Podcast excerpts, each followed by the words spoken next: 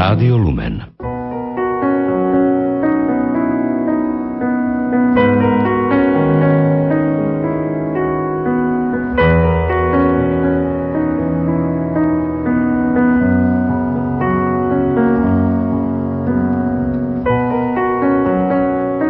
Sobotné predpoludne, milí poslucháči, vám v tejto chvíli prajeme zo štúdia Rádia Lumen z Banskej Bystrice.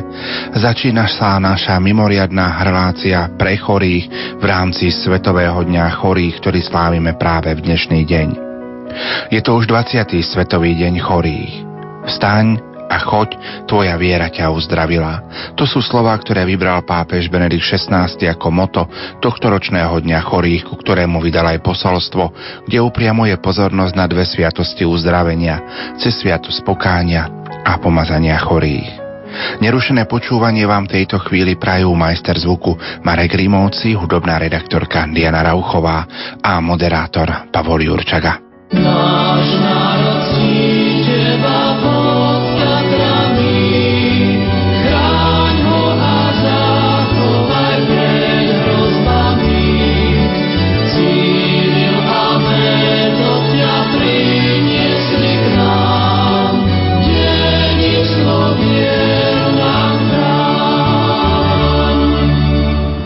Slovensko, krajina pod Tatrami, sa pripravuje na 1150.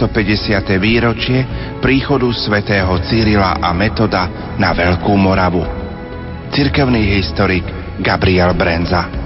Vrúcne prosme svätého Cyrila i jeho brata arcibiskupa Metóda, aby nám pomáhali zachovať si vieru, aby nám dali múdrosť, aby sme túto vieru v rodinách a v cirkevných spoločenstvách dokázali odovzdať deťom a mladým aby sme si vieru vážili, vieru žili, aby nás viera previedla cez všetky kľukaté cesty nášho života až k blaženej väčšnosti. Aj veľká rozhlasová rodina Rádia Lumen prosí. Svetý Cyril a Metod, spolupatróni Európy, orodujte za nás. Biskup William Judák Svetý Cyril a Metod určite prednášajú naše prozby pred trón Najvyššieho, takže s dôverou sa k ním obracajme ako k tým, ktorí nám nielen pomohli v minulosti, ale chcú nám pomáhať aj v súčasnosti.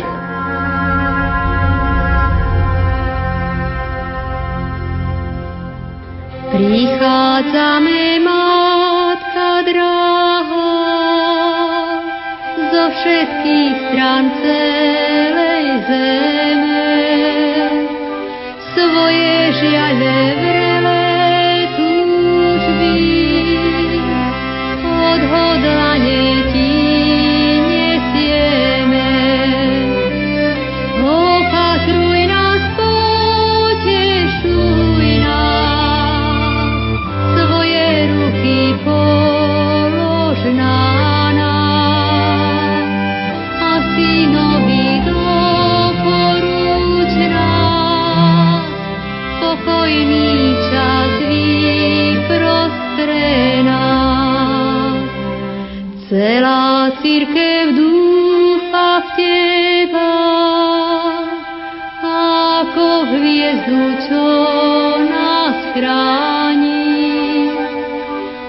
ी दासने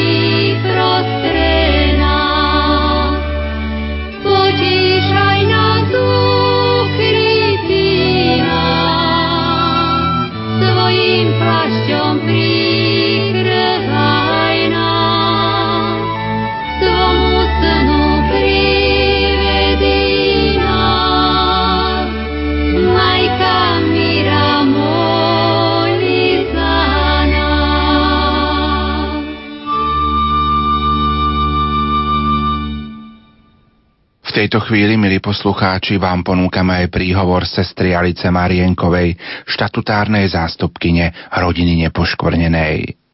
Drahí chorí, trpiaci, drahí poslucháči Rádia Lumen.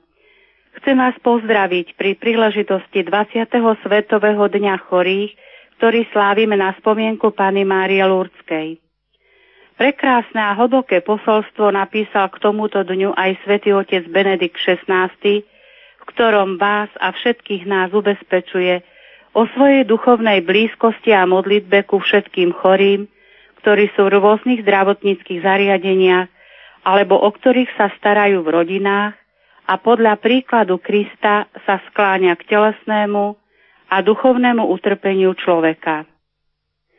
Upriamuje našu pozornosť na sviatosť uzdravenia, na sviatosti pokania a zmierenia, na sviatosť pomazania chorých, ktorým završením je eucharistické príjmanie.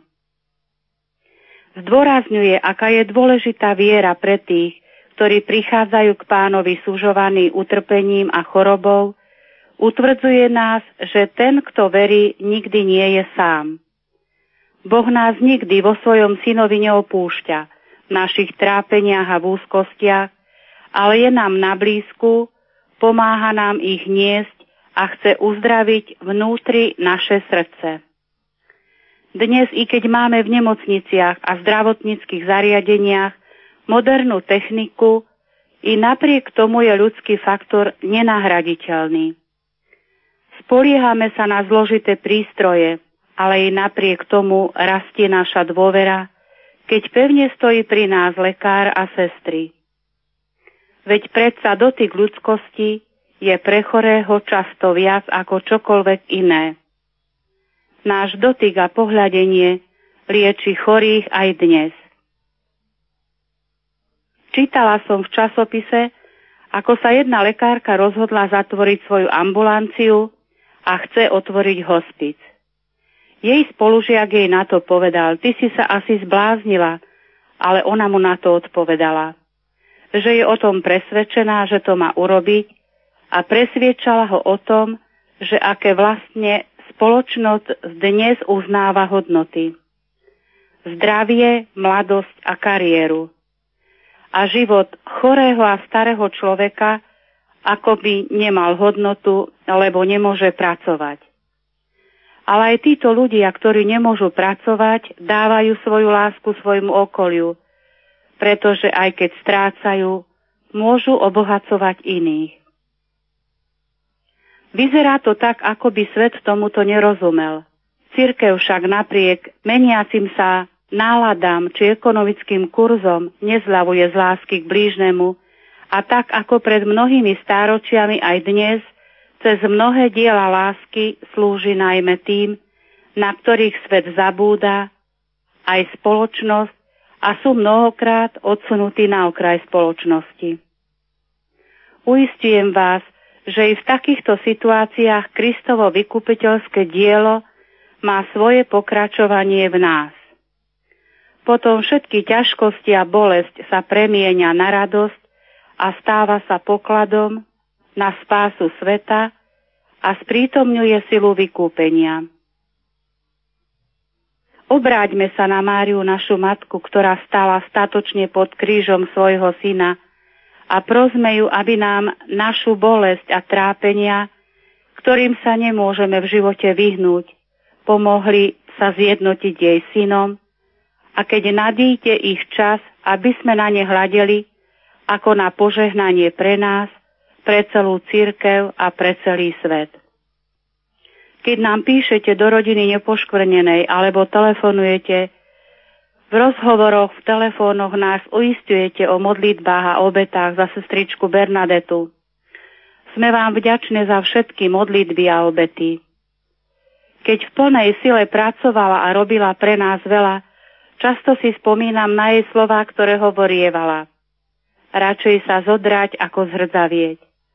Teraz, keď nemôže už pracovať, veľa sa modlí a obetuje a určite robí pre nás viac.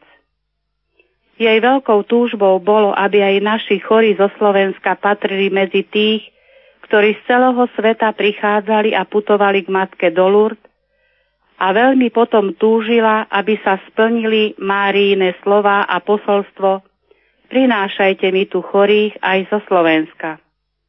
A stalo sa. Jej húževnatosť a cieľa vedomosť bola výsledkom desiatich púti rodiny nepoškvrnenej, ktorých sa osobne zúčastnila. Vďaka Bohu a Márii bolo ich už 12. Verím, že budú pokračovať, i keď sa veľakrát robia mnohé prekážky, ale verím, že Mária stojí za tým, čo povedala. Prinášajte mi tu chorých. Nakoniec svojho posolstva svätý otec Benedikt XVI mal prekrásnu modlitbu, ktorej nás odporúča Matke Márii, Matke milosrdenstva a uzdraveniu chorých a obrácia svoj pohľad a modlitby s dôverou na jej materinský súcit, ktorý pociťovala po boku syna umierajúceho na kríži, aby sprevádzala a posilňovala vieru a nádej každého chorého a trpiaceho na ceste uzdravenia z telesných a duševných rán. Svetý Otec nás uistuje o svojej modlitbe, a každému zvlášť udeluje svoje osobitné apoštolské požehnanie.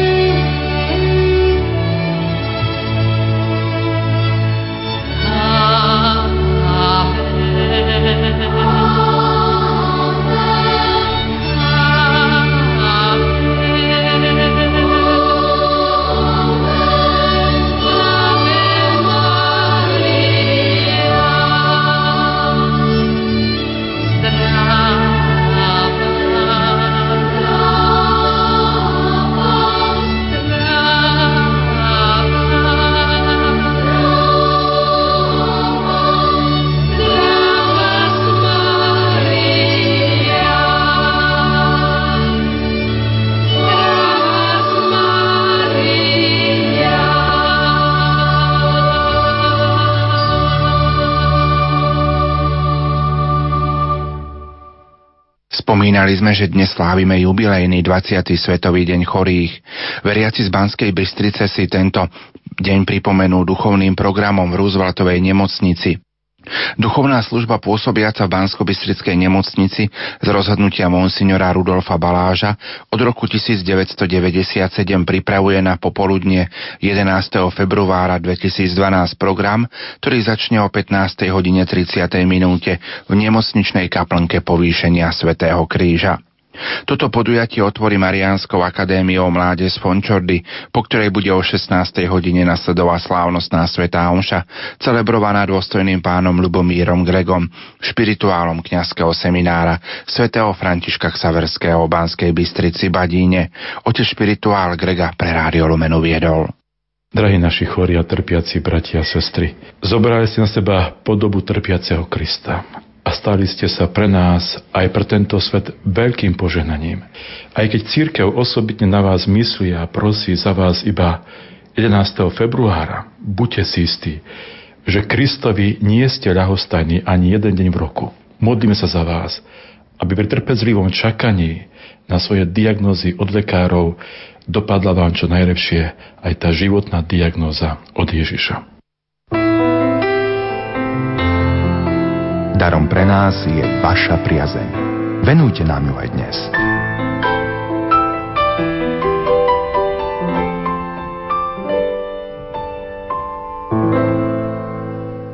Poďme si v tejto chvíli vypočuť, milí poslucháči, aj posolstvo Svetového dňa chorých, ktoré interpretuje kolegyňa Jana Verešová. Drahí bratia a sestry, pri príležitosti Svetového dňa chorých, ktorý budeme sláviť 11. februára 2012 na spomienku preblahoslavenej Panny Márie Lurdskej, by som chcel opäť potvrdiť svoju duchovnú blízkosť ku všetkým chorým, či už sa nachádzajú v zdravotníckých zariadeniach, alebo sa o nich starajú v rodinách a tiež starosť a lásku celej cirkvi voči každému z nich. Veľkodušným a láskyplným prijatím každého ľudského života, no predovšetkým toho slabého a chorého, vyjadruje kresťan dôležitú stránku svojho evanieliového svedectva podľa príkladu Krista, ktorý sa skláňal k telesnému a duchovnému utrpeniu človeka, aby ho uzdravil. Tomto roku, ktorý je prípravou na slávenie Svetového dňa chorých v Nemecku 11. februára 2013 a ktorý sa zameria na symbolickú postavu evanieliového Samaritána, by som sa chcel sústrediť na sviatosti uzdravenia, teda na sviatosť pokánia a zmierenia a na sviatosť pomazania chorých, ktorých prirodzeným završením je eucharistické prijímanie. Ježišovo stretnutie s desiatimi malomocnými, o ktorom sa hovorí v Evanieliu podľa Lukáša, osobitne slová, ktorými sa pán na nich obracia, vstaň a choď, tvoja viera ťa uzdravila, pomáhajú uvedomiť si, aká dôležitá je viera pre tých, ktorí prichádzajú k pánovi sužovaní utrpením a chorobou.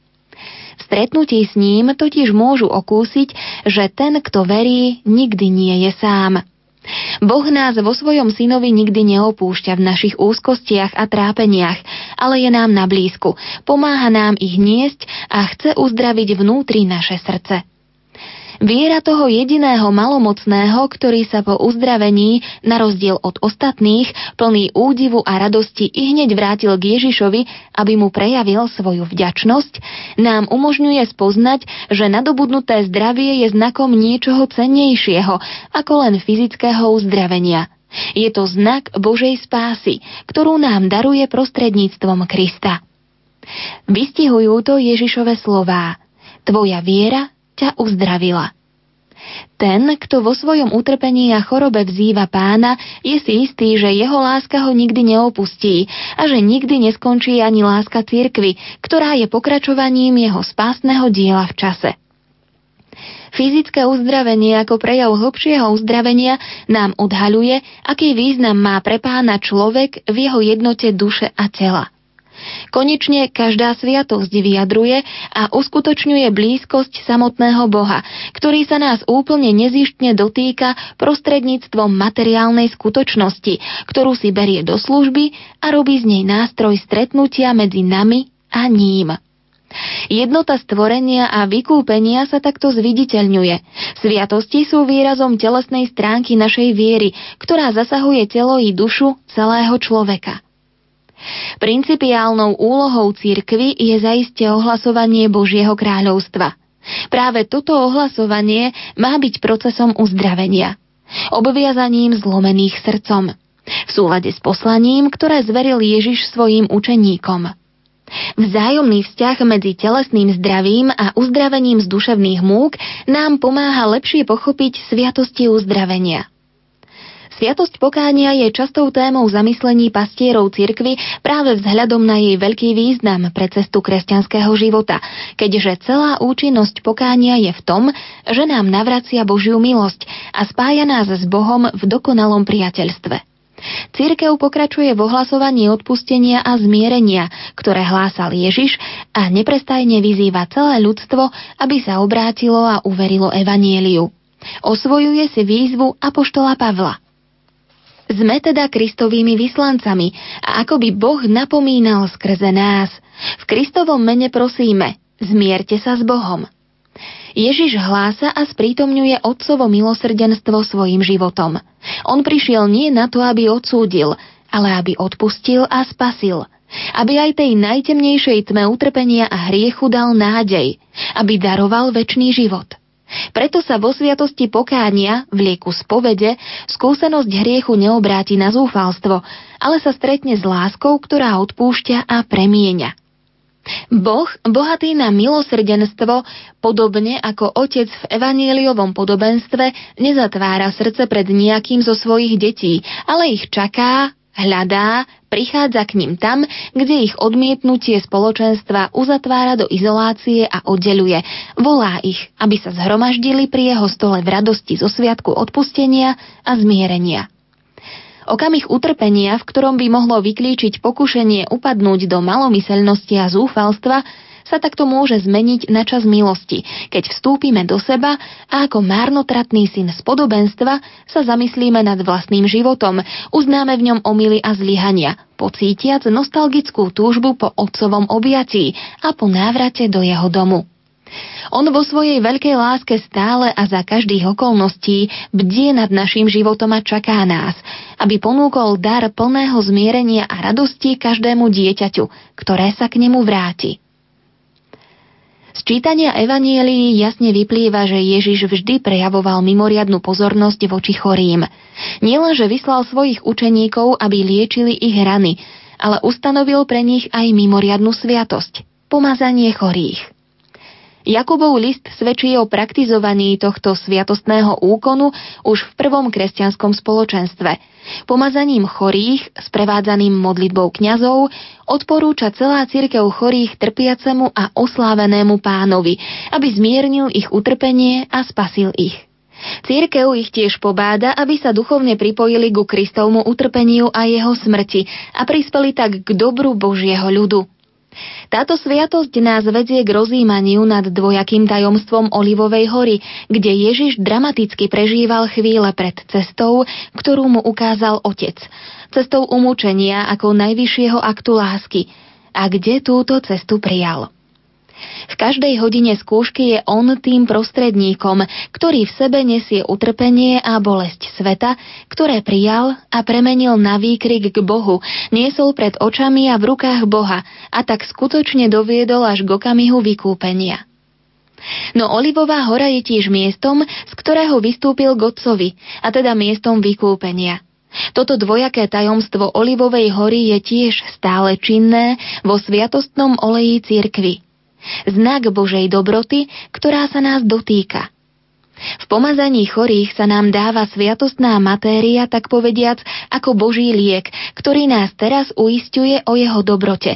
Má nás posilňovať a utešovať, no zároveň presahuje rovinu choroby a odkazuje k definitívnemu uzdraveniu pri vzkriesení.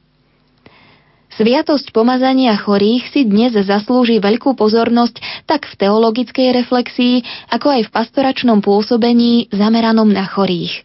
Pri správnom posúdení obsahu liturgických modlitieb, ktoré sú prispôsobené rôznym ľudským situáciám spojeným s chorobou a nielen tým, ktoré sa týkajú posledných chvíľ života, už sa nebude pomazanie chorých považovať za akúsi menej cennú sviatosť v porovnaní s ostatnými.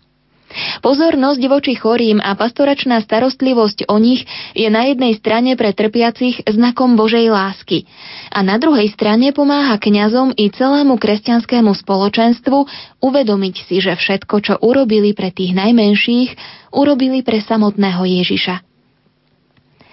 Pokiaľ ide o sviatosti uzdravenia, svätý Augustín hovorí, Boh uzdravuje všetky tvoje choroby.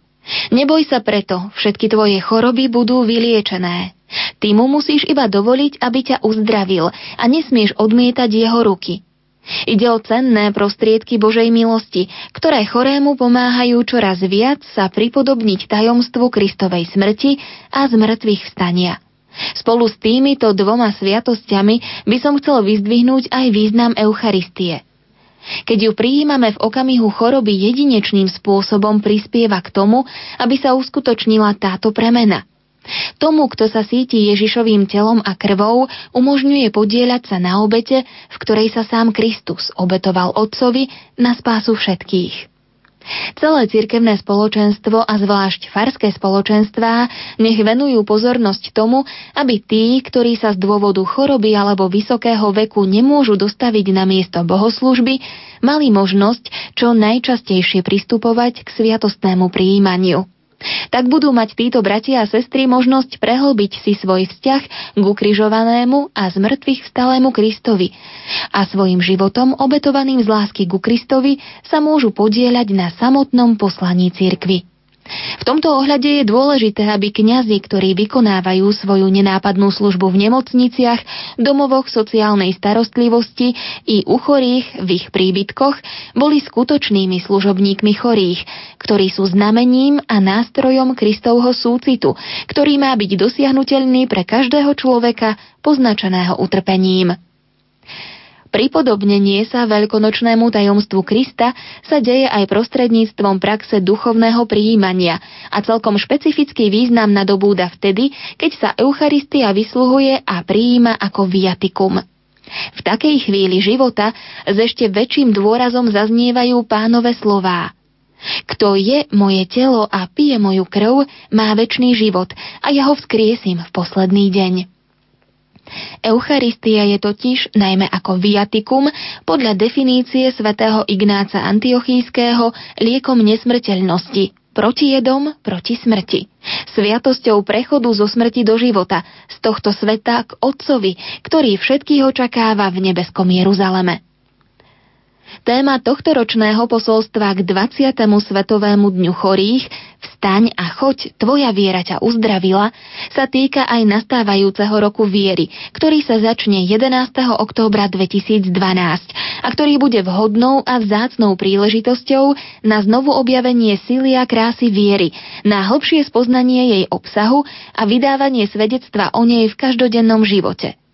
Chcel by som povzbudiť chorých a trpiacich, aby čoraz väčšmi nachádzali istotu vo viere živenej počúvaním Božieho slova, osobnou modlitbou a sviatosťami, pokým pastierov vyzývam, aby boli chorým väčšmi k dispozícii, pokiaľ ide o vysluhovanie týchto sviatostí.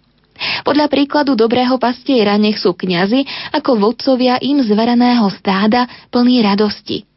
Nech sa starajú o najslabších, jednoduchých, hriešných ľudí a ukazujú im nekonečné Božie milosrdenstvo posilňujúcimi slovami nádeje. Tým, čo pôsobia vo svete zdravia, ako aj rodinám, ktoré vo svojich príbuzných vidia tvár trpiaceho pána Ježiša, opäť vyslovujem svoju vďačnosť i vďačnosť cirkvi, pretože svojim profesionálnym prístupom a v tichosti konkrétne ukazujú Krista, často i bez toho, aby vyslovili jeho meno. K Márii, Matke milosrdenstva a uzdraveniu chorých, obraciame s dôverou svoj pohľad a svoju modlitbu. Jej materinský súcit, ktorý pocitovala po boku syna umierajúceho na kríži, nech sprevádza a posilňuje vieru a nádej každého chorého a trpiaceho na ceste uzdravovania z telesných i duševných rán. Všetkých uistujem o svojej modlitbe a každému zvlášť udelujem svoje osobitné apoštolské požehnanie. Vo Vatikáne 20. novembra 2011 na slávnosť nášho pána Ježiša Krista kráľa vesmíru Benedikt XVI.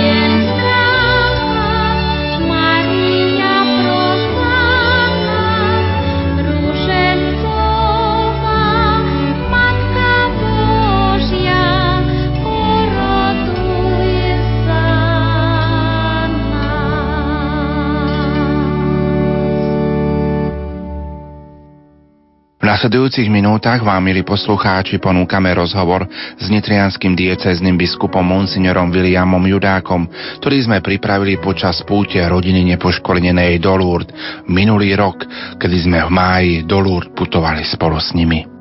Ako vnímate tieto uplynulé dva dni, ktoré ste prežili vlastne s putníkmi? Nastúpili ste v štvrtok večer do vlaku. Ako vnímate tieto chvíle? Tak uh, myslím si, že to je veľmi dobrá atmosféra napriek tomu, že cesta je náročná, najmä pre tých, ktorí sú malo mobilní, alebo aj pre deti, ktoré sú súčasťou tejto našej putníckej cesty, ale aj prostredníctvom rozhovorov, ale aj slávení Sv. Omši v jednotlivých vozňoch, aj spoločnej modlitby Sv. Rúženca, putinských piesní a aj vďaka sestrám a personálu, ktorý sa o nás stará. Je tu naozaj krásna, hlboká atmosféra v takom očakávaní toho, čo nás čaká na tomto posvetnom mieste. Slávili ste aj Svetu Omšu v priestoroch vozňa, priestoroch vlaku. Ako lúrsky putníci vnímali túto skutočnosť? Ono je to niečo také nevšedné, ale všetci s náležitou úctou týmto tajomstvom prežívali eucharistické tajomstvo a všetci aj pristúpili k svetomu prijímaniu. Lurdy sú miesto, ktoré naozaj znamenajú zmenu človeka. Viacerí sputníkov pristúpili aj k sviatosti zmierenia. Aj toto môže byť cesta také obnovy a nápravy. Áno, ako aj naše putnické miesto na Slovensku, tak aj toto putnické miesto má privádzať ku Kristovi a je to aj prostredníctvom sviatosti zmierenia a prijatím Eucharistie. Sú to hodnoty, ktoré sa od seba nedajú oddeliť. Mnohí z týchto lúrských pútnikov, ktorí putujú do Lúr spolu s nami, boli aj naš, a sú aj našimi pravidelnými poslucháčmi. Rádia Lumen spolu s nami prežívali aj štvrté rozhlasové duchovné cvičenia, ktoré ste vyviedli pred Veľkou nocou. Ako si dostupom času spomínate na tieto chvíle, ktoré ste prežili u nás v Rádiu Lumen v Banskej Bystrici?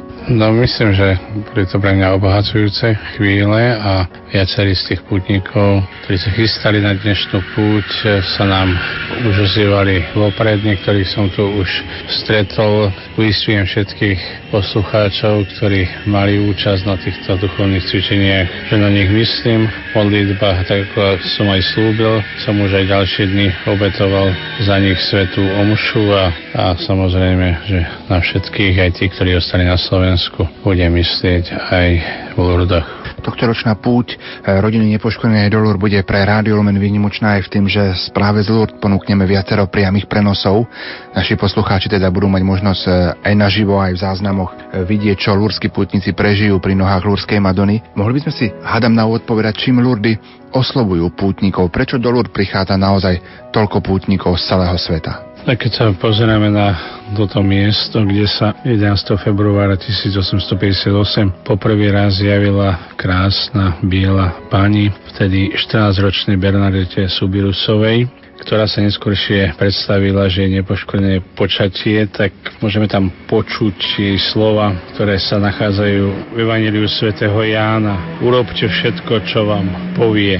Pána Maria aj na tomto putinskom mieste nám ukazuje cestu ochoty, ako ona povedala Bohu svoje áno. Otec biskup, približili by ste našim poslucháčom e, okolnosti lúrských zjavení roku 1858? No prvé zjavenie bolo 11. februára 1858 a do 16. júla toho istého roku to bolo 18 zjavení. Zjavenie bolo 14-ročnej Bernadette Subirusovej, ktorá ani netušila, kto to je.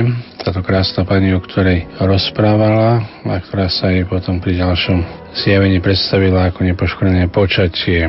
Až pri treťom zjavení k Bernadette prehovorila a poprosila ju, aby sem prichádzala nasledujúcich 15 dní. Tiež jej povedala, že ju neurobi šťastnú na tomto svete, ale až v budúcom. Pri 8. zjavení Matka Božia predniesla naliehavú výzvu, ktorá patrí všetkým pokánie, pokánie, pokánie. Pri 9. zjavení pani vyzvala Bernadetu, aby sa napila a umila sa vo vode z prameňa. Ukázala na miesto v kúte jaskyne, kde Bernadeta začala hlbiť malú jamku, ktorá sa naplnila bahnitou vodou a ňou sa aj natrela. Pri 13. zjavení Matka Božia poprosila Bernardetu, aby povedala kňazom, že si praje, aby tu postavili kaplnku a aby sem chodili procesie. Pri 16. zjavení, keď sa Bernadeta trikrát opýtala na jej meno, ona sa iba stále usmievala, spýtala sa jej znova a vtedy pani pozvihla oči k nebu, svoje ruky zopala k modlitbe a povedala som nepoškvrnené počatie. Aké boli životné osudy Bernadety Subiru? Tak Bernadeta to nemala ľahké, samozrejme podozrievali ju, že klame aj zo strany kňazov nebola jej výpoveď hodnoverná. Ako to už býva pri takýchto zjaveniach, však neskôršie sa Boh postaral, aby tieto zjavenia naozaj našli odvozu v srdciach jej súčasníkov. Ona 8 rokov po týchto udalostiach 4. júla 1866 požiadala, aby sa mohla stať reholníčkou. 7. júla 1866 vstúpila do kláštora Saint Gildard v Nevers 30. oktobra 1867 zložila reholné sluby kongregácii sestier lásky v tomto meste. Po niekoľkých rokoch však ochorela, trápila ju astma, u ktorej sa neskôr pridružila aj tuberkulóza kosti. Nakoniec sa objavil nádor, v roku 1873 koncom mája musela pre chorobu službu ošetrovateľku, ktorú zastávala, zanechať. Vtedy veľa trpela, začínala vlastne služba chorej vizionárky, na ktorú túto úlohu alebo cestu už upozornila pána Mária. Zomrela 16. apríla 1879, 35 ročná. 14. júla 1925 bola vyhlásená za blahoslavenú a za svetu ju vyhlásil pápež Pius XI 8. decembra 1933 práve na slávnosť nepoškodeného počatia Pany Márie. Církev zaujala pomerne rýchlo k tomuto stanovisku 18. januára 1862 dala súhlas na putnické miesto a vyhlasila za putnické miesto. Na mieste zjavenia bola inštalovaná socha 4. apríla 1864. Bola postavená dolná časť baziliky, krypta, krátko po zjavení, neskôr bola postavená samotná bazilika, ktorá sa týči nad miestami zjavenia, teda nedaleko nepoškodeného počatia a potom bazilika Ružencovej Pany Márie. Pod zemou sa nachádza chrám Sv. Pia X, ktorý pojme 30 až 40 tisíc putníkov. Ročne tu prichádza 5 až 6 miliónov putníkov, avšak na 150. výročie zjavenia tu bolo vyše 10 miliónov pútnikov pred troma rokmi. Dosiaľ bolo asi 2000 uzdravených ľudí, aj lekársky uznaných. Církev uznala zázračné uzdravenia 67. Otec biskup, aký vzťah mal k tomuto miestu blahoslavený Jan Pavol II? Blahoslavený Jan Pavol II bol známy marianský ctiteľ a Lurdy ako pápež navštívil v roku 1983 a druhýkrát 2004, 14. a 15. augusta. Bola to vlastne posledná jeho cesta mimo Talianska a keď prišiel papamobilom z Putnického domu pred Masabilskú jaskyňu, aby tam zúčastnil modlitby svätého Ruženca. Vtedy sa prítomným prihovoril týmito slovami. Moji drahí bratia a sestry, keď klačím tu pred Masabielskou jaskyňou, hlboko v srdci cítim, že som dosiahol cieľ svojej púte. Táto jaskyňa, kde sa zjavila Pana Mária je srdcom Lourdes. Pripomína nám jaskyňu na vrchu Horeb, kde sa Eliáš stretol s pánom, ktorý k nemu hovoril v tichom, lahodnom šume. Tu Pana Mária prosila Berenetu modliť sa rúženia za jej sama preberala jej zanka. Odtedy sa táto jaskyňa stala jedinečnou školou modlitby, kde Pána Maria každého učí úprene hľadieť s vrúcnou láskou na Kristovú tvár. Ďalej Lourdes sú miestom, kde kresťania z Francúzska z mnohých iných krajín a národov Európy a sveta padajú na kolena a modlia sa. Svetý Otec ďalej povedal, ako pútnici do Lourdes si tiež chceme dnes večer pripomenúť modlitbe spolu s Pánom Máriou, našou matkou, tajomstva, ktoré Pán Ježiš nám zjavil, že On je svetlo sveta. Znova opakujeme jeho prísľub, kto mňa nasleduje, nebude chodiť v otmach, ale bude mať svetlo života. Čiže Svetý Otec Povedal, chceme sa naučiť od pokornej služobnice pána, byť poslušným a otvoreným Božiemu slovu a veľkodušne prijať záväzok, žiť podľa Kristovho učenia. Osobitne, keď uvažujeme o podiele Matky pána na synovom vykupiteľskom poslaní, chcel by som vás poprosiť a modliť sa za kňazské povolania a panenstvo pre Bože kráľovstvo, aby všetci tí, ktorí sú povolaní, odpovedali s veľkodušnosťou a vytrvalosťou. Svetý Otec potom skôr ako začala modlitba ruženca, ešte povedal, keď sa obraciame Najsvetejšie Pane Márii, modlíme sa spolu s Bernardetou. Dobrá matka, zmiluj sa nado mnou, celá sa ti odovzdávam, aby si mi ty mohla dať svojho drahého syna, ktorého túži milovať z celého svojho srdca. Dobrá matka, daruj mi srdce celé zapálené pre Krista. To je aj taký určitý testament svätého Otca v Lurdoch na tomto putnickom marianskom mieste, kde sa pripravoval tušiac už blízky koniec e, na prechod z tohto sveta do budúcej väčšnosti. Prečo vyhlásil práve Sviatok Lúrskej Pany Márie svätý otec Jan Pavel II za Svetový deň chorých? Tak určite, pretože Pána Maria prežila tento život so všetkými jeho bolestiami a vie, ako dobrá matka najlepšie pochopiť aj tých, ktorí trpia a Svetý otec Jan Pavel II poukazoval aj v týchto svojich myšlienkach na deň chorých, aj to, keď ustanovil, že Pána Maria je tá, ktorá uverila a z ktorej lona tiekli prúdy živej vody, aby zavlažili ľudské dejiny. Prameň, na ktorý Pána Maria ukázala Bernadete, je pokorným zjavením tejto duchovnej skutočnosti. Jej z veriaceho materinského srdca vyviera živá voda, ktorá očistuje a lieči. Koľko ľudí tu objavilo a okusilo už materinskú lásku Pane Márie.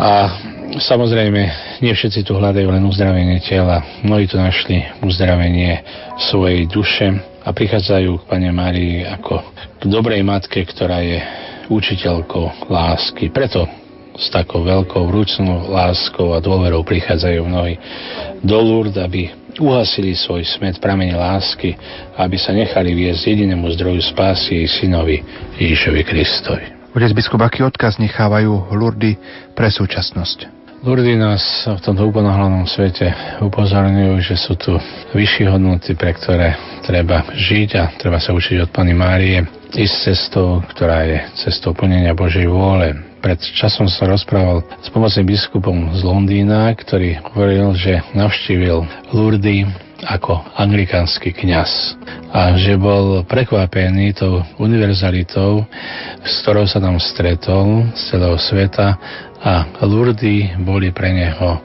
aj príčinou, prečo sa stal katolíkom, potom katolickým kňazom a dnes je katolickým biskupom. Takže Lurdy môžu tak nenápadne osloviť každého človeka, chytiť za srdce, ktorá táto cesta oslovenia a súhlasu zo strany človeka môže byť pre neho obohacujúca mnohorakým spôsobom. Vráťme sa trošku niekoľko dní späť. Na druhú veľkonočnú nedelu sme prežívali slávnosť blahorečenia pápeža Jana Pavla II.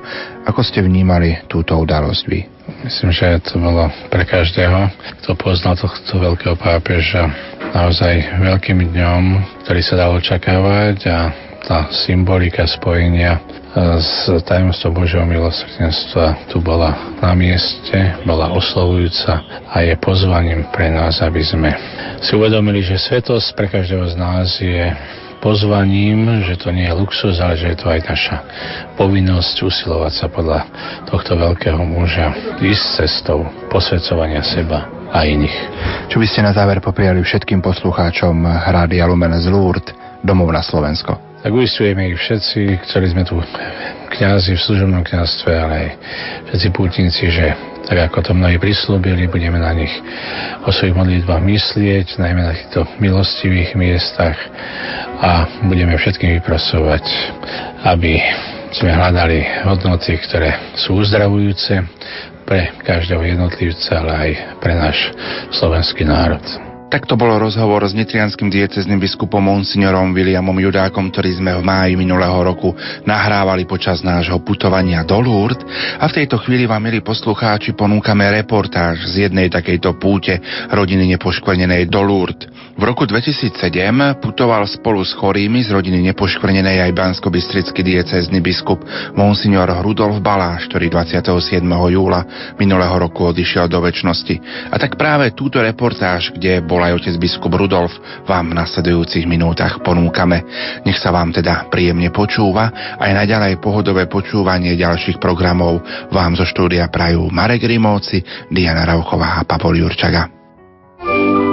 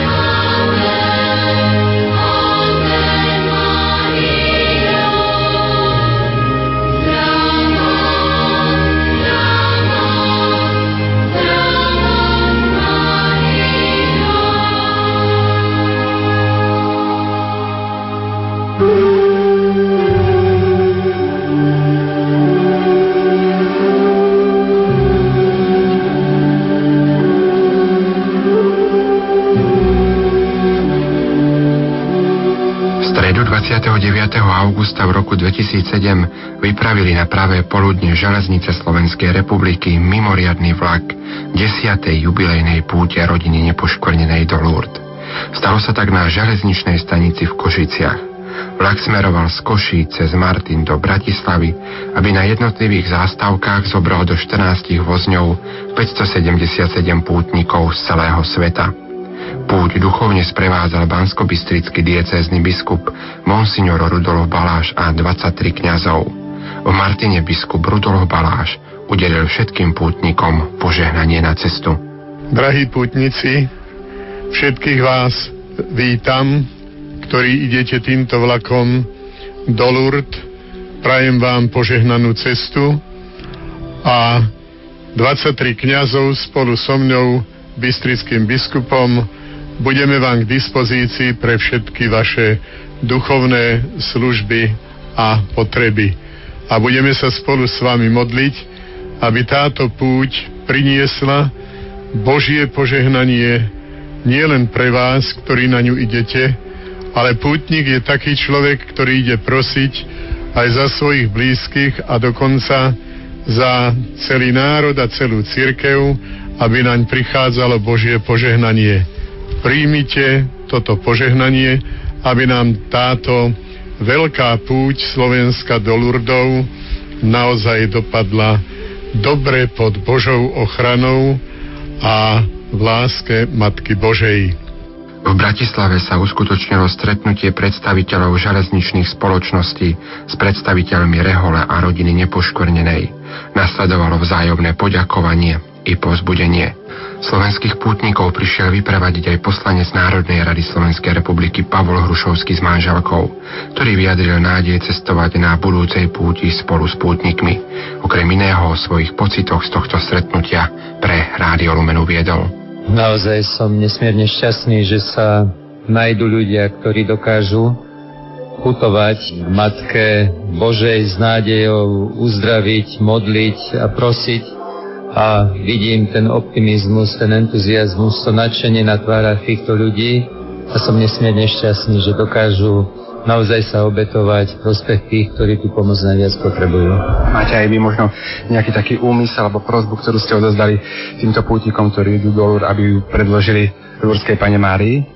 Za Slovensko, za rodiny a za nás, za všetkých, ktorí spolu cítime s touto krajinou, ktorí nesieme spolu zodpovednosť za život a všetko, čo nás v tejto krásnej našej zemi čaká. Takže to by som zveril aj všetkým tým, ktorí odchádzajú a prosil, aby sa za nás modlili.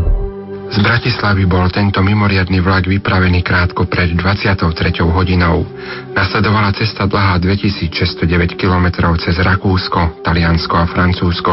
Reholné sestry Satmárky si práve v tento deň pripomenuli aj 165. výročie od založenia svojej rehole, hovorí generálna predstavená sestra Ružena Múdra. V súčasnosti sestry na Slovensku pôsobia v najväčšia komunita je vo Vrícku, kde je aj provinciálny dom, je tam aj dom pre staré sestry a zároveň tam máme aj formáciu e, nových sestier. Sestry vyučujú náboženstvo ako katechetky na mnohých miestach, najmä v námestove, v Starej Ľubovni, v Kežmarku, v Košiciach Šaci, v Žárnovici, učia aj na základných školách, ehm, na mnohých aj štátnych, ale máme aj cirkevnú školu, základnú školu v Ružomberku ehm, v budove, kde aj predtým naše sestry mali dievčenskú školu.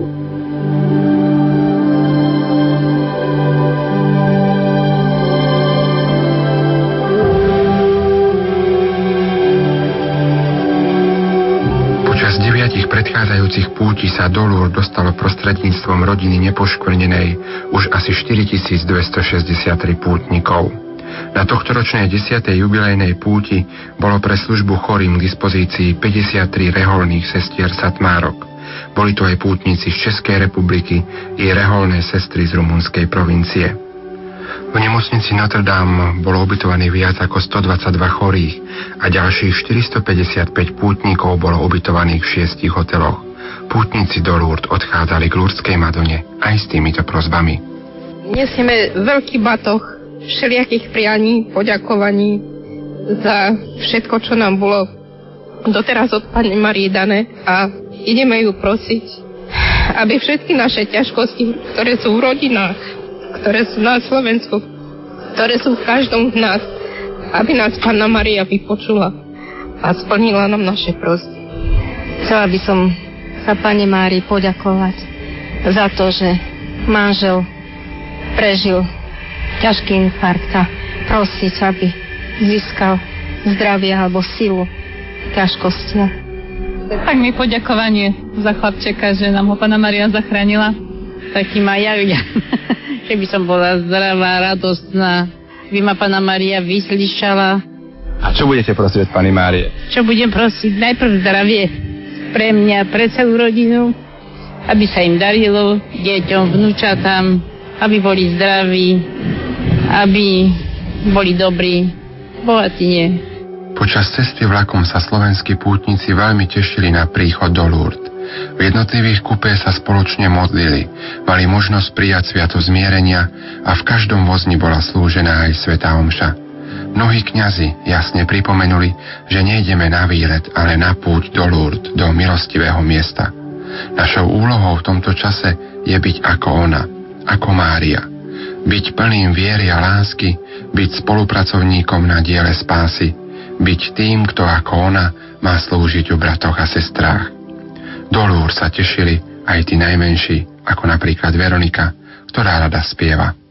Celá krásna si Maria, v tebe škrony nejakej niet. Cera otca, matka syna, nedaj by nás premohol svet.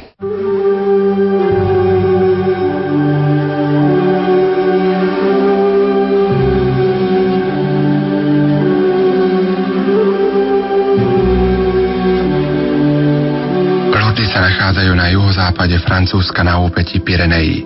Patria do diecézy Tarbes Lourdes, na ktorej čele stojí biskup Monsignor Jacques Prerie. Vytúženú stanicu Lourdes dosiahla slovenská výprava v piatok ráno o 7 hodine. V nemocničnej kaplnke si dvaja prvopríjmajúci chlapci, Daniela Martin, obnovili svoje krstné sluby. Modlitba, pokánie, chudoba. Toto sú kľúčové prvky lúrského posolstva. Ak prvé dva sú jasne formulované Máriou, tretí vyplýva zo správania Bernadety, chudobnej medzi chudobnými a z jej príkladného života. A naozaj tá, ktorej Mária neslúbuje šťastie na tejto zemi, si vyberá vždy spoločnosť chudobných, dávajúc posolstvu, ktoré je dnes viac aktuálne než kedykoľvek predtým, jeho evanieliový rozmer. 6 miliónov pútnikov ročne prichádza do Lourdes, aby žili podľa tohto posolstva, kde bolo zjavené. Na prijatie veriacich biskupy Starbes vybudovali postupne Lurské sanktuárium a veľké priestranstvo, ktoré sa dotýka baziliky svätého Pia X a ústi do Ružencovej baziliky s rampami, ktoré vedú ku krypte a hornej bazilike. Tam na kraji začína krížová cesta. Po pravej strane rieky Gave je jaskyňa s fontánkami a kúpeľmi po stranách. Na druhom brehu rieky, oproti jaskyni, sa nachádza chrám svätej Bernadety. A práve tu sa konala aj prvá svetá omša slovenských pútnikov. Biskup Rudolf Baláš na úvod svätej omše povedal. Drahí pútnici zo Slovenska, sme v najväčšom pútnickom centre, Mariánskom centre Európy. Sem chodia ľudia zo všetkých krajín, aby si vyprosili dve veci.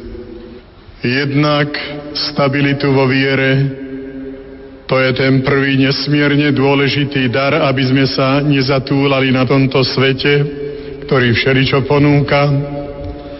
A ten druhý dar, to je telesné zdravie, o ktoré prosia Boha aj Božiu Matku, aby ho dostali, ak je to Božia vôľa aj my budeme prosiť o tieto dary.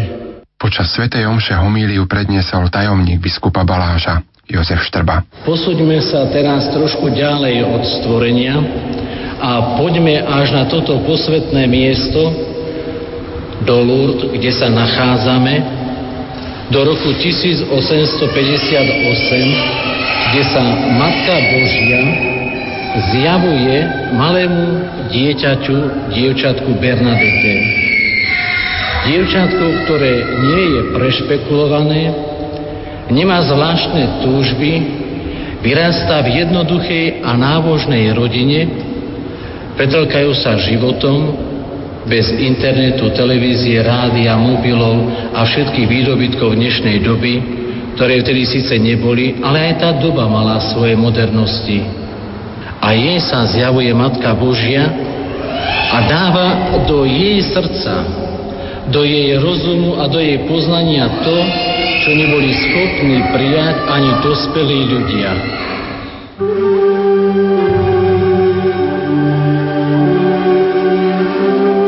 Bernadetina osobná modlitba, tichá a vnútorná sa dnes stala modlitbou každého pútnika.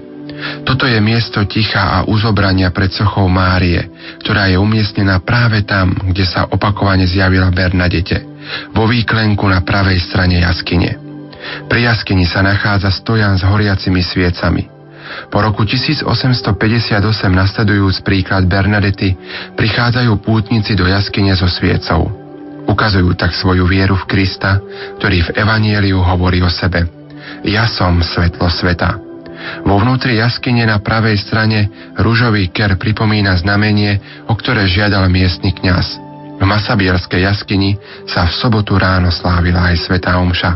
V kázni sa pútnikom prihovoril biskup Rudolf Baláš. Mária prišla cieľa vedome, z Božej vôle a povedala nám všetkým, ja som nepoškvrnené počatie a máte takúto matku, poriadne dieťa tejto zeme. Veľmi často spomína cez celý život na svoju matku, lebo ona mu s mliekom odozdávala aj svoju náturu a keď je kresťankou, odozdávala mu aj vieru Ježiša Krista. Toto nám povedala Mária ak som ja z Božej vôle nepoškvrnené počatie, to znamená, že som žena a vaša matka, ktorá je bez riechu, takto prišla na svet, lebo Boh to chcel. Vy urobte všetko preto, aby ste zmazali zo svojho života hriech a aby ste boli takisto nepoškvrnený od zloby, preto lebo vtedy duchovný zrak je veľmi jemný a vie zaznamenať Božie impulzy v nás. Ak máme svoje vnútro zahádzané všelijakým odpadom hriechu, nedostáva sa k nám Božie svetlo. Preto napíšte do svojich srdc, do svojich duší v tejto chvíli, chcem byť aj ja nepoškvrneným. Chcem byť očisteným od hriechu. Chcem byť takou čistou listinou pred Bohom, aby On mohol napísať na ňu svoju vôľu. A potrebujeme to všetci.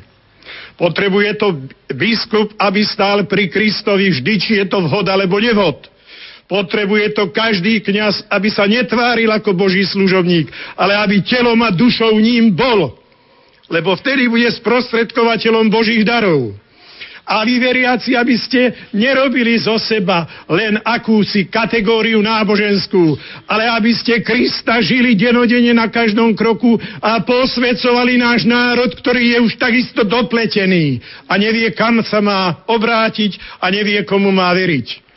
Lurdy to nie je len náboženský výlet, ale Lurdy má byť svetá púť, ktorá poznačí každého účastníka tým, že nasaje do seba veľkú snahu a pravidelný každodennú námahu o to, aby sme sa zbavili hriechu a išli k tomu stavu nepoškvrnenosti od zloby. ľavej strane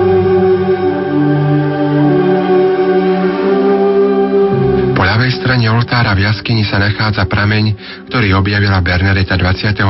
februára 1858. Je viditeľný pod skleným príklopom, odkiaľ je voda odvedená, aby napájala fontánky a kúpele. V jaskyni sú zavesené barle ako svedectvo vďaky za milosť uzdravenie na tomto mieste. V Masabielskej jaskyni pristúpili k prvému svetému príjmaniu aj dvaja chlapci, Martin Madaj zo Sniny a Daniel Galeštok z Ražňan. O svojich dojmoch nám prezradili. No, je to môj dobrý priateľ Ježiško. No a tešil som sa. Ja som mal učiteľa, ktorý ma učil na a ja som sa tiež tešila. To bolo pre mňa te, tiež, tešil som sa na to. To bola pre mňa veľká výzva. Hovorí sa, že keď príjmem Ježiška prvýkrát do svojho srdca, že mu mám možnosť niečo povedať, čo cítim, čo by som možno chcel, čo by sa mi možno mohlo splniť. Čo ste mu povedali vy? Ja, že dobré známky mám také, že dobre sa učím. Daniel? Ona, e, ja, ja už som dva, dva roky, tri roky už som, už idem do tretieho ročníka. Mne sa, mne sa tam dobre darí zatiaľ. Uvidíme, jak to bude na budúci rok. Ja som ponosil o zdraví. O zdravie? Ja tiež o toto isté. Mnohí spútnikov využili možnosť lúrského kúpela. Podľa francúzskych lekárov lúrská voda nemá v sebe nič, čo by liečilo. Ona je znakom, ktorý nám hlása, ja som iba obyčajná pitná voda. Uzdravuje Boh. Piť lúrskú vodu pre nás znamená prejaviť svoju vieru, že jedine Boh je schopný uhasiť smet po šťastí. Smet, ktorým trpí celé ľudstvo. Umyť sa vo vode z lúrského prameňa znamená odpovedať na výzvu nepoškvrnenej a pripomenúť si svoj krst. A napokon, okúpať sa vo vode z lúrského prameňa znamená vyjadriť svoju prozbu, aby sa aj tí, ktorí nám pomáhajú, za nás modlili. Dajme slovo opäť jednotlivým pútnikom, ktorí nám o svojich dojmoch povedali. Akými pocitmi si prišiel sem dolu? S dobrými. O čo si prosil panu Máriu? O uzdravenie a aby som akože mal dosť síl na to, aby som to zvládol. Ja som prišla s veľkým očakávaním a prosila som o všetko možné a dneska som začala prosiť iba o to, aby bola stále so mnou a aby som sa odovzdala jej vedeniu.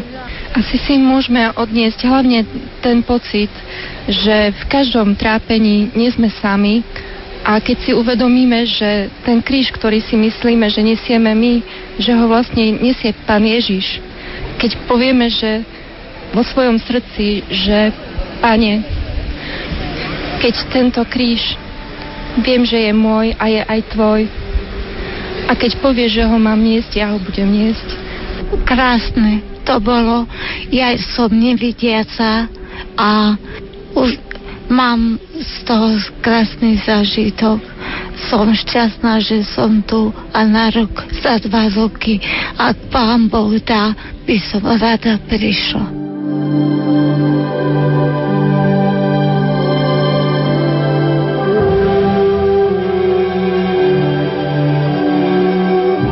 Sklonku dňa, keď sa blíži hodina mariánskej procesie, putníci so zapálenou sviečkou zhromažďujú sa pri jaskyni.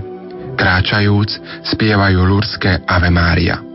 Jas všetkých zapálených sviec je v noci jedným veľkým symbolom. Hľadieť z priečelia hornej baziliky a vidieť tento nesmierny, žiariaci zástup, ktorý prechádza, je zážitkom. To všetko je symbolom toho, čo sa odohráva v srdci pútnika, ktorý zdieľa púť s ostatnými a tak prežíva hlboké a intenzívne zjednotenie. Slovenskí pútnici v sobotu večer kráčali na čele ružencového sprievodu a modlili sa spoločne radosný ruženec.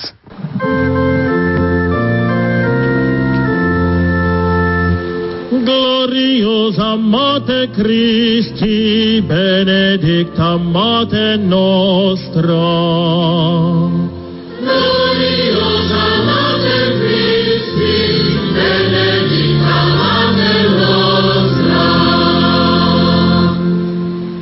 Pater noster, quies in celis, sanctificetur nomen tuum, advenia regnum tuum, fiat voluntas tua, sicut in cielo et in terra. Panem nostrum quotidianum da nobis hodie, et dimitte nobis debita nostra, sicut et nos dimittimus debitoribus nostris, et ne nos inducas in tentationem, se libera nos a malo. Amen. Zdravá Mária, milosti plná, Pán s Tebou, požehnaná si medzi ženami a požehnaný je plod života Tvojho Ježiš, ktorého si Panna v chráme obetovala. Sveta Mária, Matka Božia, pros za nás hriešných, teraz i v hodinu smrti našej. Amen.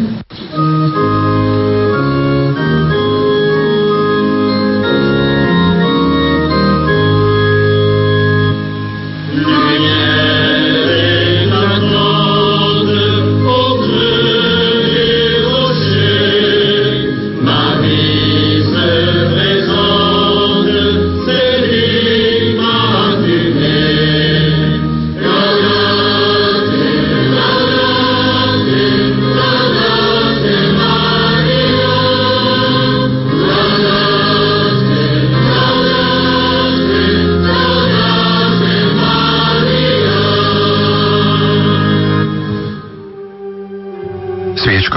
sprievod symbolizuje Krista, ktorý je svetlom sveta a chce osvietiť a zohriať aj naše srdcia. Má nám pripomínať aj tú skutočnosť, že aj kresťan je povolaný, aby bol vo svete svetlom, ktoré privádza k pravému svetlu. Reholné sestry Satmárky sa zapojili aj do spevu lurského Ave Mária medzi ostatné národy.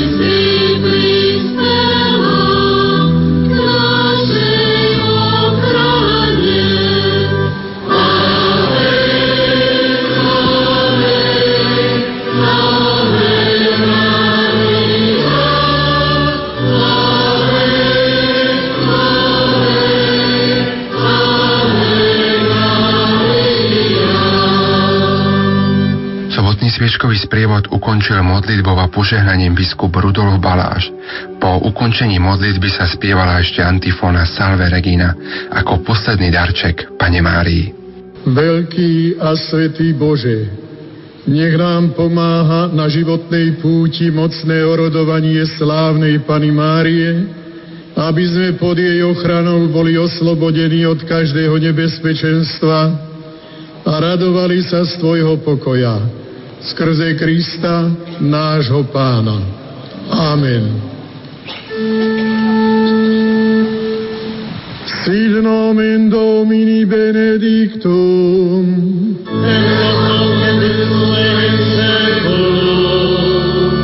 Adiutorium nostrum in nomine Domini.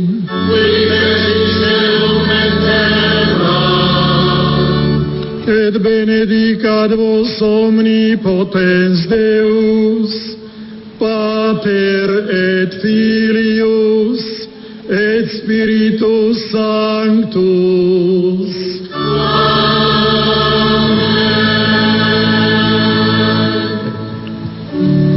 Salve Regina,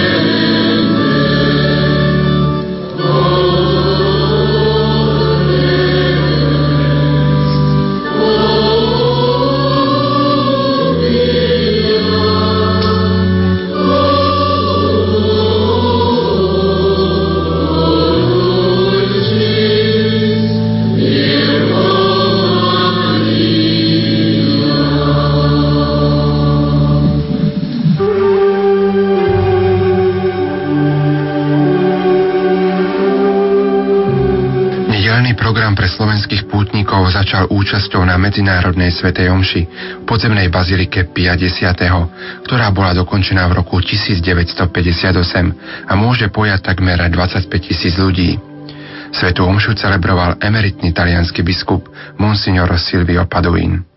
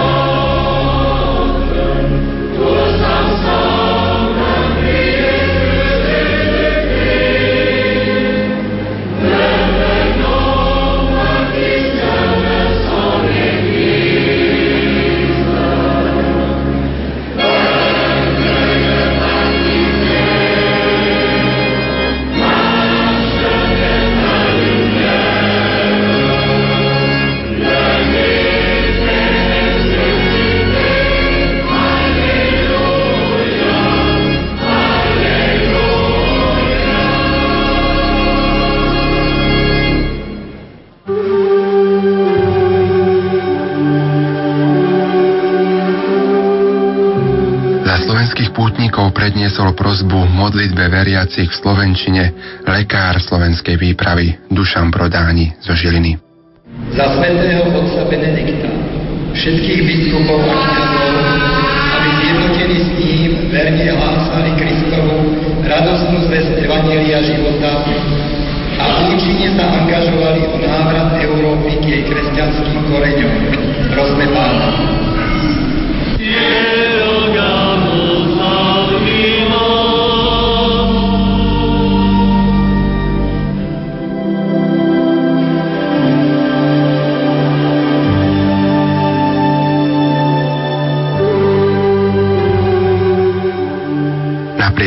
Rozmanitosti národov všetci mali možnosť vnímať úžasnú jednotu cirkvy na celom svete.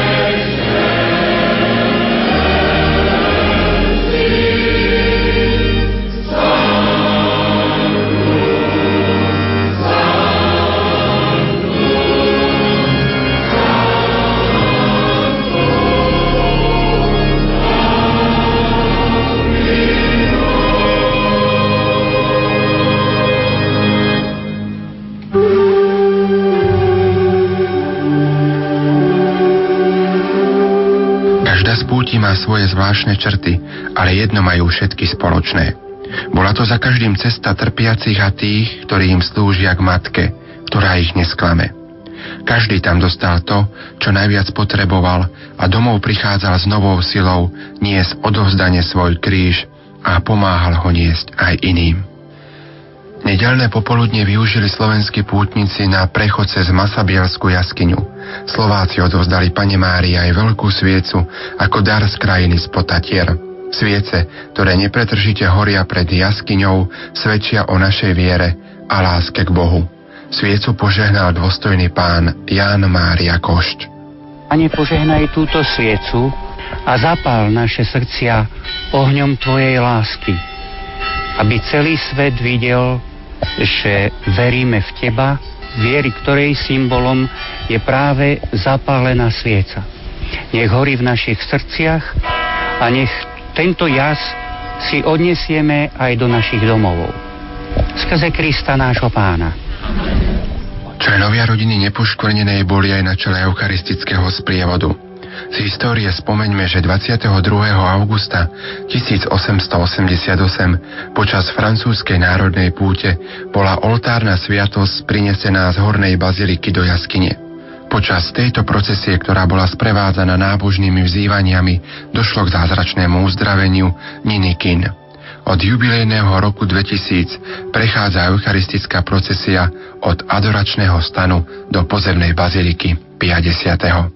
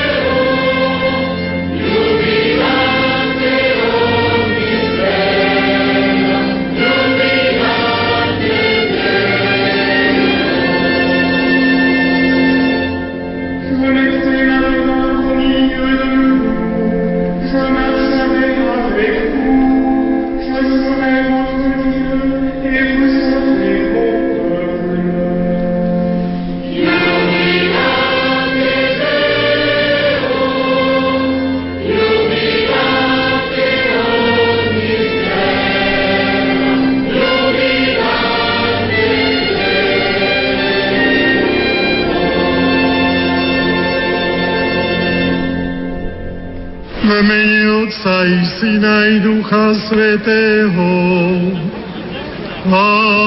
Amen. Milosť nášho Pána Ježíša Krista a láska Boha Otca i spoločenstvo Ducha Svetého nech je s vami všetkými i s duchom Tvojim.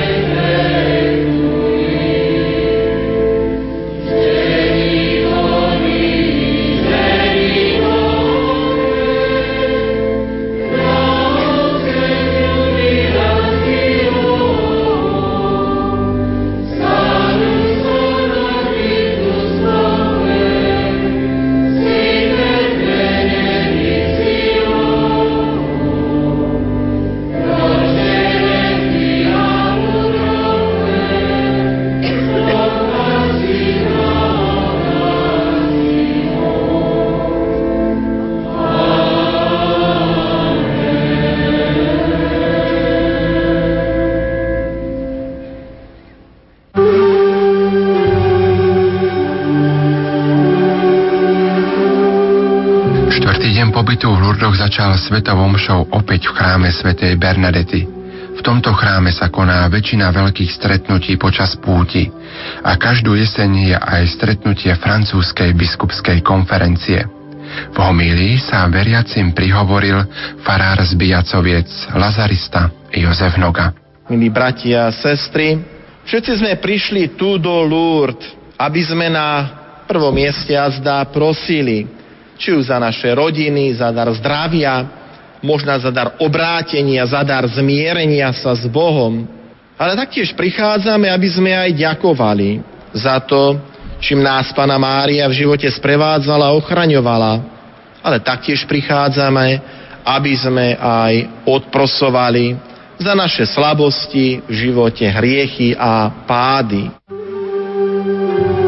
11 lekárov na záver svätej Omše zložilo slub katolického lekára, ktorý pripravila Asociácia katolických lekárov na svete a schválila Pápeská rada pre pastoráciu zdravotníckých pracovníkov. Za fakultu zdravotníctva Katolíckej univerzity v Ružomberku zložil tento slub jej dekan, docen Anton Lacko. Hovorí hlavný lekár púte Dušan Brodáni. Ja tu podpísaný doktor Dušan Brodáni, ako lekár slávnostne slubujem sústavne prehlbovať borné zvedomosti, aby som mohol mojim pacientom ponúknuť stále kvalifikovanejšiu starostlivosť. Rešpektovať mojich pacientov ako ľudské osoby, kladúc ich záujmy nad všetky úvahy politické a ekonomické a pristupovať k ním bez akejkoľvek diskriminácie, viazanej na rozdiely povahy náboženskej, rasovej, etnickej, socioekonomickej či sexuálnej. Obhajovať a chrániť ľudský život od počatia po prirodzenú smrť zvierov, že ľudský život odovzdaný rodičmi je stvorený Bohom a má svoj väčší cieľ, ktorý prináleží jemu. Odmietať stať sa nástrojom na používanie násilia a útlaku v medicíne. Slúžiť všeobecnému zdraviu, požadujúc zdravotnú politiku, ktorá rešpektuje život a dôstojnosť a prirodzenosť ľudskej osoby.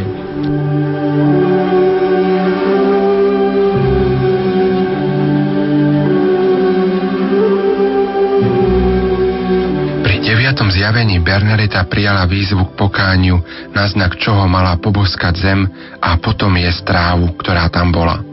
Tomuto predchádzalo vyhrabanie prameňa, tak ako utrpenie Kristovo bolo nutnou podmienkou pre zmrtvých stanie. Toto utrpenie mohli chorí prežiť na zastaveniach krížovej cesty pri rieke Gave, ktorú viedol dôstojný pán Michal Mikula zo spiského šťavnika. Pána Ježiša na kríž pribíjajú. Kristus sa nemôže hýbať, pribili ho na kríž.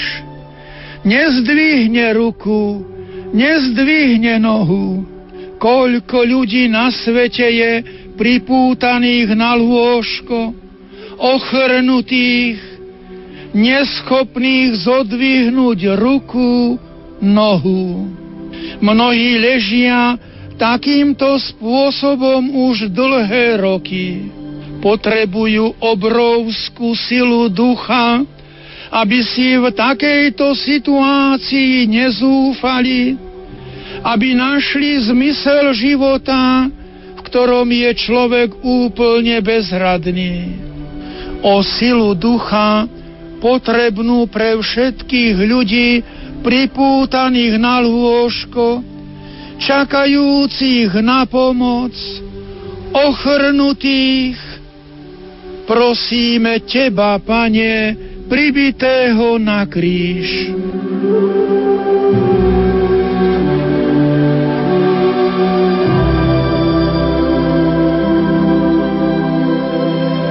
Tam, kde sa nachádza veľká krížová cesta, je aj kaplnka zmierenia.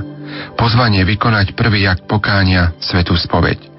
Trasa tejto krížovej cesty je náročná a je len pre zdravých pútnikov – Zaujímavosťou je, že kríž pre tretie zastavenie bol dovezený zo Svetej Zeme a táto krížová cesta má 15 zastavení, ktoré nám pripomínajú zmrtvý stanie a uzatvára toto putovanie s Máriou.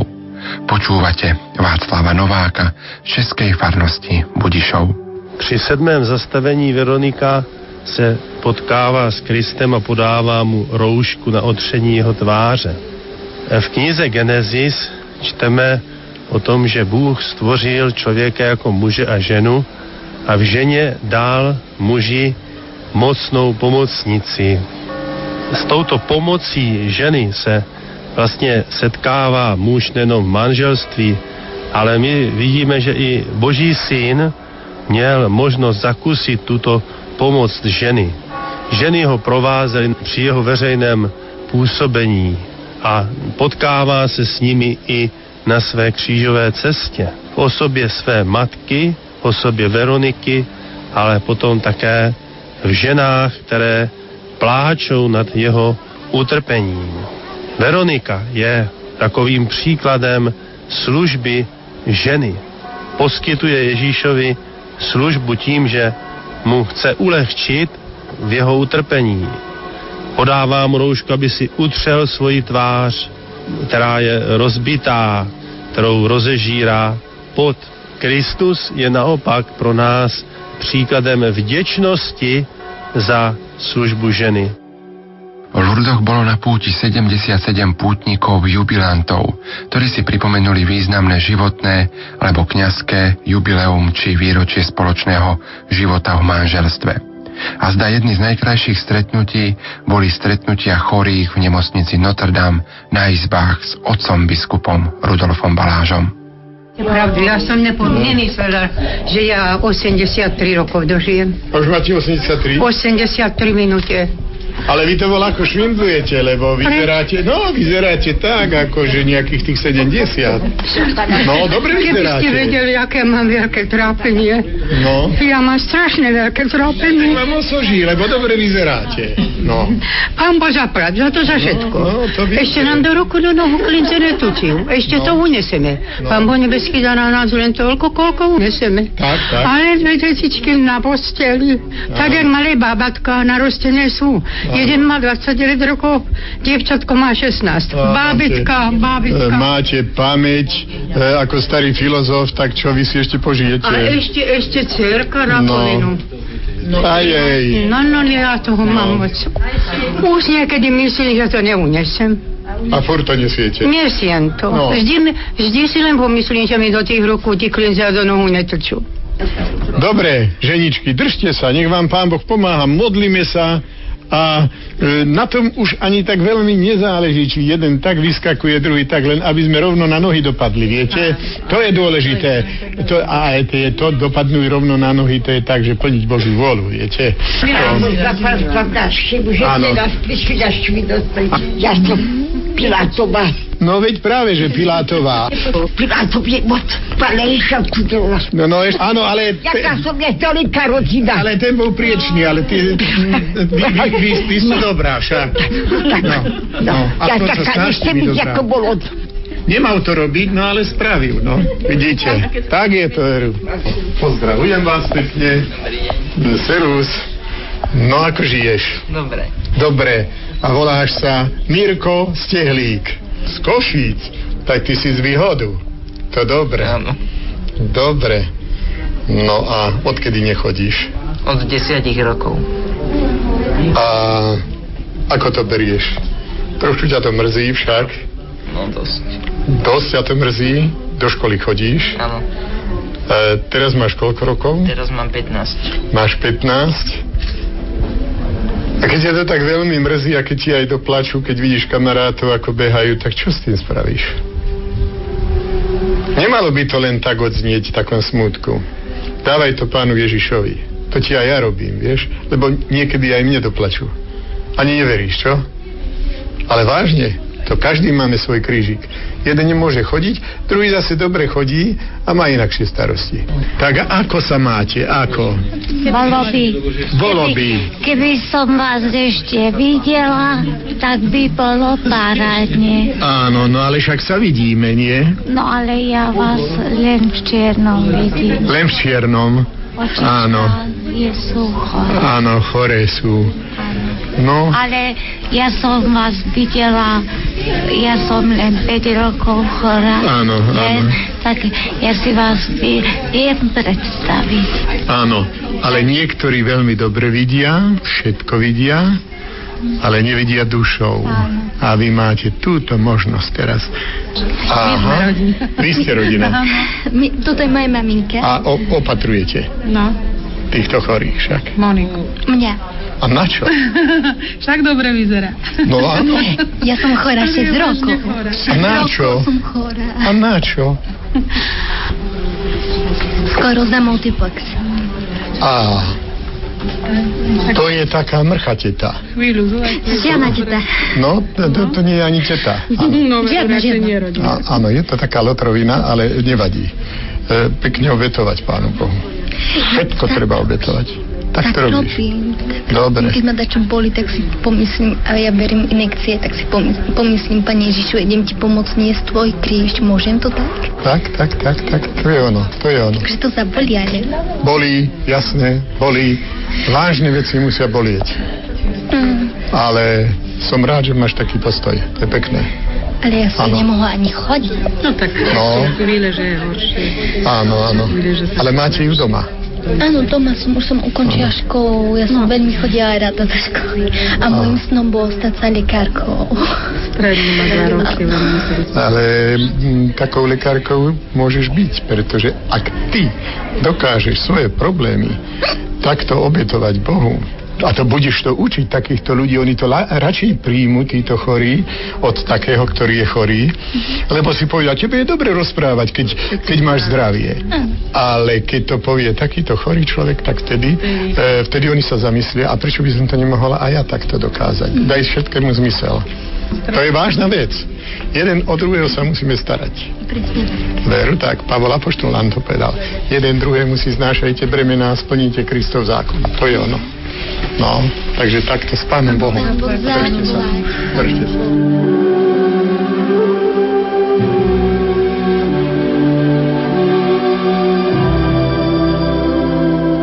Posledný deň pobytu začal upratovaním nemocnice a záverečnou svetovou mšou v podzemnej bazilike 50. Prítomným veriacim sa prihovoril šéf-redaktor duchovného pastiera kňaz Daniel Dian. A potom prichádza modlitba posvetného ruženca, kde rozímame nad mukami Ježiša Krista snažíme sa v duchu výzvy sveto apoštola Pavla pridať aj my to svoje ľudské utrpenie, ktoré nás postihuje v našom živote k tomu Kristovmu, aby sme tak aj my spolupracovali podľa vzoru Pany Márie, ktorú Boží, Boží služobník Ján Pavol II nazval vzácnou spolupracovníčkou na diele spásy, aby sme aj my, každý jeden z nás tam pridali ten kúsok svojho osobného života poznačeného bolesťou a utrpením, a tak aj my spolupracovali na spáse sveta. Potom sa pred nami otvára tá úžasná dimenzia väčšnosti, lebo Kristus žijúci a oslávený privádza do domu svojho Otca aj človeka. V prvom rade dívame sa na tú, ktorú nám dal za našu matku pod krížom a ktorú my, Slováci, tak veľmi nosíme v svojom srdci s jej utrpením ako sedem bolesnú patronku nášho národa. Záver Svetej Omše nasledovalo záverečné poďakovanie generálnej predstavenej sestry Ruženy Múdrej, ako aj biskupa Rudolfa Baláža, sestričkám, železničiarom, lekárom, ako aj všetkým pútnikom. Monsignor Rudolf Baláš na záver ešte povedal túto myšlienku. A keďže sme v zvláštnej atypickej bazilike pápeža svätého Pia X. chcel by som povedať už poslednú myšlienku.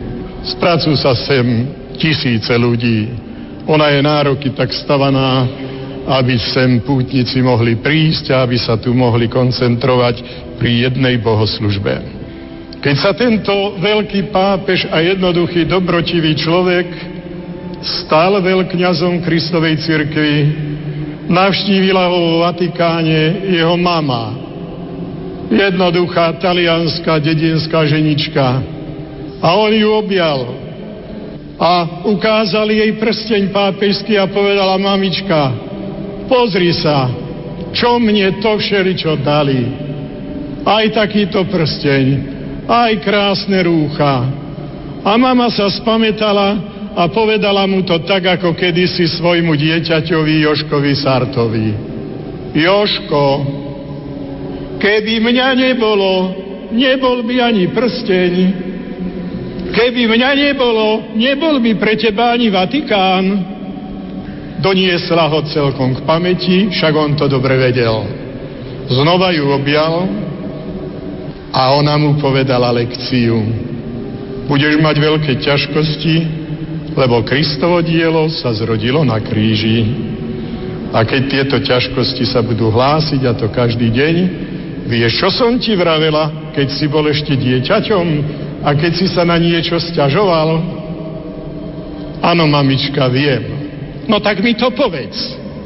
Vždy si mi povedala, na kolená Bepi. A ukázala si mi na kríž, ktorý sme mali zavesený v izbe. Na kolená Bepi. A ja som išiel pod kríž a vždy som sa tam modlil, lebo mi to povedala matka. Mám dneska Lurdská, pana Mária hovorí, na kolená národ slovenský, nemajte žiadne idoly, lebo jediný Boh je ten, ktorý je na nebesiach, ostatné všetko, keď mu nie je podriadené, tak je lož a klam. Spoločná fotografia všetkých pútnikov pred Lurskou bazilikou ukončila púť v Lurdoch. Krátko pred pol siedmo večer, piatý deň pobytu, sa vlak pobral späť na Slovensko. Medzi účastníkmi púte boli bohoslovci, ale aj mladí dobrovoľníci, ktorí sa v Lurdoch zasnúbili. Počúvate opäť svedectva pútnikov, čo pre nich Lurdy znamenali a s akými dojmami odchádzajú domov na Slovensko. Slovami sa to dá ťažko opísať. To musí sa srdcom prežiť, aby človek veľa, veľa pochopil, čo doteraz nechápal. Sama som od detstva telesne postihnutá a vždy som si myslela, že to je ako Boží trest. A tu v Lurdoch som práve pochopila, že nie je to pravda. Lebo koho Boh miluje, toho krížom navštevuje. A som prosila len Matku Božiu o silu, aby som dokázala aj ďalšie utrpenia znašať bez toho, aby som bedakala. To, čo som videla, môj kríž oproti tým ostatným je skutočne maličký. No ja si myslím, že každý mladý by mal zajsť do Lourdes a stotožniť sa s tou malou Bernadetkou a prežívať to ako ona. Najviac pre tých mladých. To sa nedá slovami ani opísať, to treba zažiť, vidieť to. To nevieme tak ani povedať našimi slovami. Pre mňa znamenajú ľudí veľmi veľa. Táto moja cesta bola za tým účelom, že som sa chcela poďakovať panej Mári za tie všetky jej vyslyšania, ktoré mi dala. Pretože som chorá no, sa mi urobila rakovina žalúdka. Ja som prosila pánu Máriu. Po štvrtýkrát to blúdno, ale teraz som sa rozhodol, že sa budem obetovať za krátke a rozhodol povolanie a hrať za mládež, ktorá vstupuje do hora. Bolesť, utrpenie, choroba. Ako často za tým nasleduje či už vyslovené, alebo len niekde v hĺbke srdca ukryté naše ľudské prečo. Pane, prečo práve ja? Prečo takáto choroba? Aký zmysel má utrpenie pre môj život? Nie je ľahké dať si na tieto otázky odpoveď, alebo pomôcť ju nájsť tomu, kto žije vedľa mňa so svojou bolesťou a utrpením. Odpoveď na ľudské utrpenie nám dáva Ježiš Kristus. Svojim utrpením a smrťou nás všetkých vykúpil z otroctva hriechu a smrti a priniesol nám väčší život. Dajme slovo mladej mame, ktorá na púti bola ako železničiarka. Čo osobne pre vás Lurdy znamenajú? Pre mňa Lurdy strašne veľa. Keď som bola v 98. ako prvýkrát s otcom eh, biskupom Tondrom, tak eh, môj teraz už nebohý syn bol práve na prvej chemoterapii, takže tedy som išla s veľmi veľkými prozbami a možno s takou maličkou dušičkou, ale naozaj s veľkými prozbami. Na to sme mali ísť v roku 2003, bolo všetko zariadené, že ideme naozaj všetci, aj teda s uh, mojim nebohým synom Lukášom, poďakovať. Nemalo to tak byť, lebo na Marka sa rakovina opäť vrátila a teda už sme nemohli ísť spolu. No a po tom ťažkom boji som bola napriek tomu všetkému poďakovať Matičke 2005. Že mi dala silu, že teda som to dokázala spolu so svojou rodinou takto zvládnuť a a naďalej prosiť vlastne o tú posilu. No a teraz to bolo vlastne opäť nejaké to náčretie ako opäť nejaká posila. Spomínali ste vášho syna Lukáša. Keď som robil rozhovor s vašou cerkou, tak ste povedali, že ste šli aj vášmu Anelikovi Lukášovi. Ako ste prijali jeho smrť? Ťažko povedať, ako som to prijala.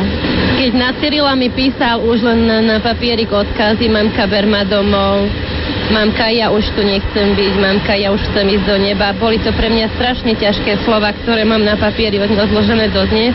Potom sme ešte prežili, dá sa povedať, že krásnych 7 týždňov, o ktorých už ani lekári proste ako to už neverili, že teda toľko prežije. Boli sme spolu v Litmanovej, takže stihli sme za tých 7 týždňov strašne veľa. No a keď sa to stalo v onen piatok, vlastne keď sme odchádzali do Lourdes teraz 29.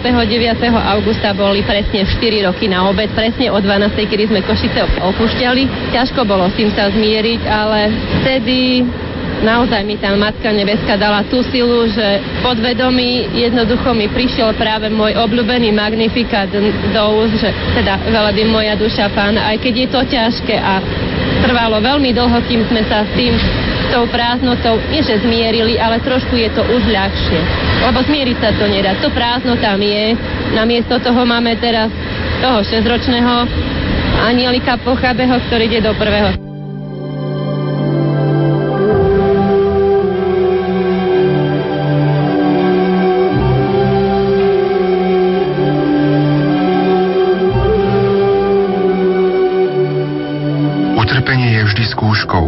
Niekedy veľmi ťažkou. Napriek tomu má utrpenie človeka svoj zmysel. Chorí majú významné miesto v cirkvi aj v ľudskej spoločnosti. Ako im však pomôcť, aby vedeli prijať svoje utrpenie ako dar, ako milosť? Nepôjde to zo dňa na deň. Takýto vnútorný proces sa často ťažko začína a môže trvať aj veľmi dlho. Jednou z možností, ako v tomto procese príjmania utrpenia a hľadania jeho zmyslu pomôcť, je aj spoločná púť chorých do Lourdes. Lourdes sú miestom, kde sa spája utrpenie s milosťou, človek s Bohom, prostredníctvom nepoškvrnenej. Na púti v Lurdoch nechýbala ani sestra Bernadeta Pánčiová, ktorá na otázku, s akými dojmami odchádza z Lourdes, pre Rádio Lumen uviedla s tými najvďačnejšími Pane Márii som ďakovala za každú jednu osobu, ktorá tu bola zo Slovenska. Ďakovala som jej za vôbec objavenie, zrodenie rodiny nepoškvrnenej. A nielen, aby ostalo to, čo je, ale teraz, aby nás požehnala a rozšírila túto rodinu aj na celý šíry svet. A znova som jej tak tichúčko, tak skromničko detsky povedala. Veď Mária, ty vieš, ty môžeš, ja verím, že v tom nám pomôžeš. Amen.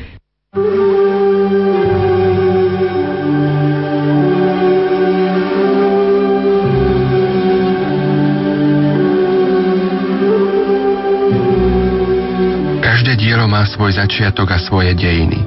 Aj Lurdy ako pútnické miesto majú svoj začiatok v zjavení sa Pany Márie Bernadete Subirusovej. Majú svoje dejiny i svoju súčasnosť. Rovnako majú svoj zrod a dejiny aj púte slovenských chorých na toto posvetné miesto. Lúrská púť sa nezačína nástupom do vlaku. Má svoju dlhú prípravu, ani sa nekončí príchodom domov, keď sa mimoriadný vlak vráti do svojej cieľovej stanice do Košíc. Lebo pokračuje v živote každého, kto sa jej zúčastnil, či už ako chorý, alebo ako ten, ktorý chorým slúžil a chorých sprevádzal.